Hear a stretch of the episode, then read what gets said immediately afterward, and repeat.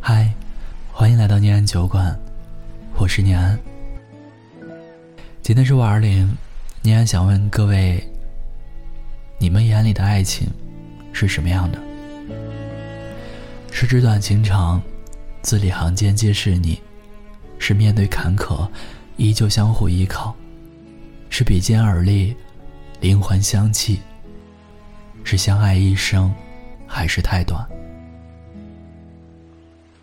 一起来听听今年五二零酒馆给各位准备的故事吧。这是来自听友陈杰分享的故事。一起来听听。他眼里的幸福和爱情。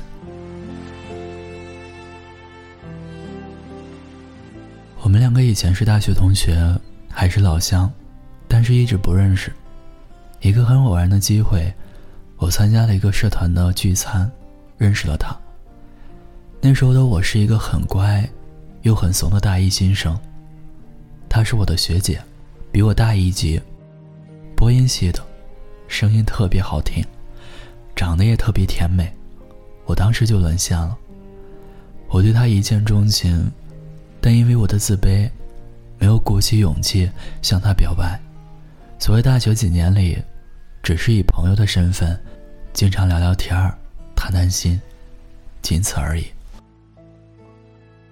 大学毕业后，我在老家的这四五线的小城市里，一直没有找到合适的工作。老爸建议我去北京闯荡一下，即便找不到也没有关系，就算见见世面。从未出过省的我，一个人去那么远的地方，多多少少内心会有一些胆怯。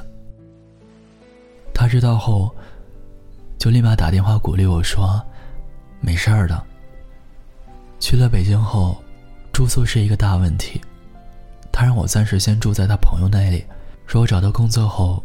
再和我想办法找住的地方。就这样，在北京，暂时有了个住处，我的内心变得踏实了很多。再后来，他对我的帮助很大，专科学历的我接脸碰壁。原本就比较自卑的我，更加没有信心了。好不容易有一家小公司有戏了，让我去体检。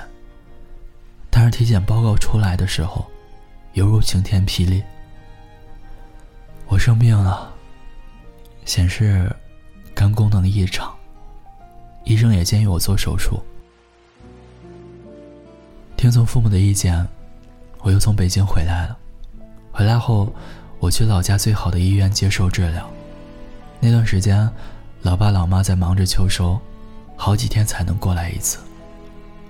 我一个人住院，孤独无助。心理压力，各种情绪，让我彻底自闭。不想和别人交流，一个人消化自己的情绪。那段时间，他得知我的情况后，就经常跑过来跟我聊天儿，逗我开心。后来呢，我越来越喜欢他，他好像对我有点意思，但又说他不想处对象。这可让我愁坏了。等我出院后，我就开始各种疯狂献殷勤。知道他经常熬夜，早上起来顾不上吃早餐，我就提前早起给他买好早餐。节日生日给他送花。知道他爱吃小龙虾，隔三差五就跑好远去给他买。反正他想吃什么，想要什么，随口一说。我第二天基本上就给他买回来了。一方面，是我想感谢他这些日子对我的帮助和陪伴；另一方面，是因为我很喜欢他，想追他。软磨硬泡，他同意了。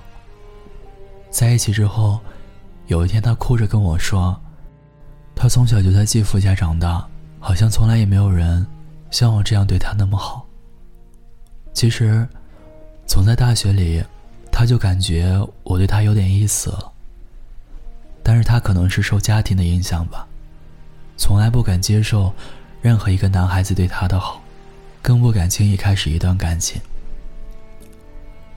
在认识我的几年后，觉得我人挺不错的，对他也挺好的，他也想走出自我封闭的世界了。在了解他的家庭和故事后，我也发誓，一定会对他好好的，绝不辜负他。就这样，一晃两年过去了，我们一起经历了很多风雨，现在还很幸福的在一起。当初没有在一起的时候，我觉得他可成熟了；在一起后，觉得他傻乎乎的，很可爱，也很懂事，偶尔还有点小傲娇。现在的我，也有了自己稳定的工作。一直在努力。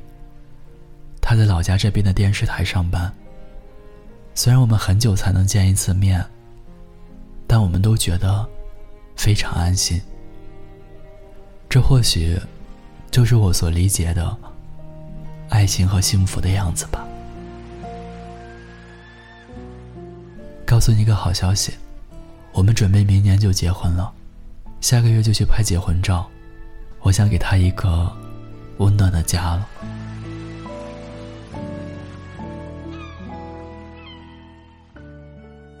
以上就是听友陈杰分享的故事。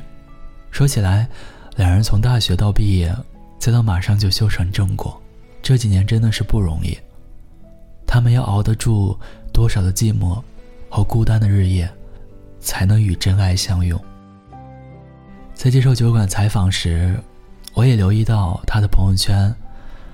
背景头像发的每一条动态，几乎都是与他女朋友有关，有深夜里的哭诉，而更多的，则是甜蜜合照和日常点滴记录。你还想说啊，心里互相惦记的两个人，不会错过，也不该错过。爱情从来不会因为时间消减，反而会因为岁月沉淀变得更加醇厚。真心的祝福听友陈杰，能和他一直幸福的走下去。愿岁月尽头，一起长厮守，共白头。听过很多故事，也在酒馆里讲过很多故事。如果要问我，爱情是什么？我想我会坚定的回答说，爱情就是打心底里认定对方，不管对方说什么做什么。都会正中下怀。真爱可以打破年龄壁垒，表达门槛，只要彼此相爱，困难从不是问题。而爱情最大的奥秘就是相互珍惜。在这个充满爱意的日子里，酒馆也祝你有良人相伴，我二零快乐。我是念安，感谢陪伴。喜欢我们的话，记得点赞关注。评论转发哦！微信公众号和各大平台搜索“念安酒馆”，想念的念，安然的安，就可以找到我们。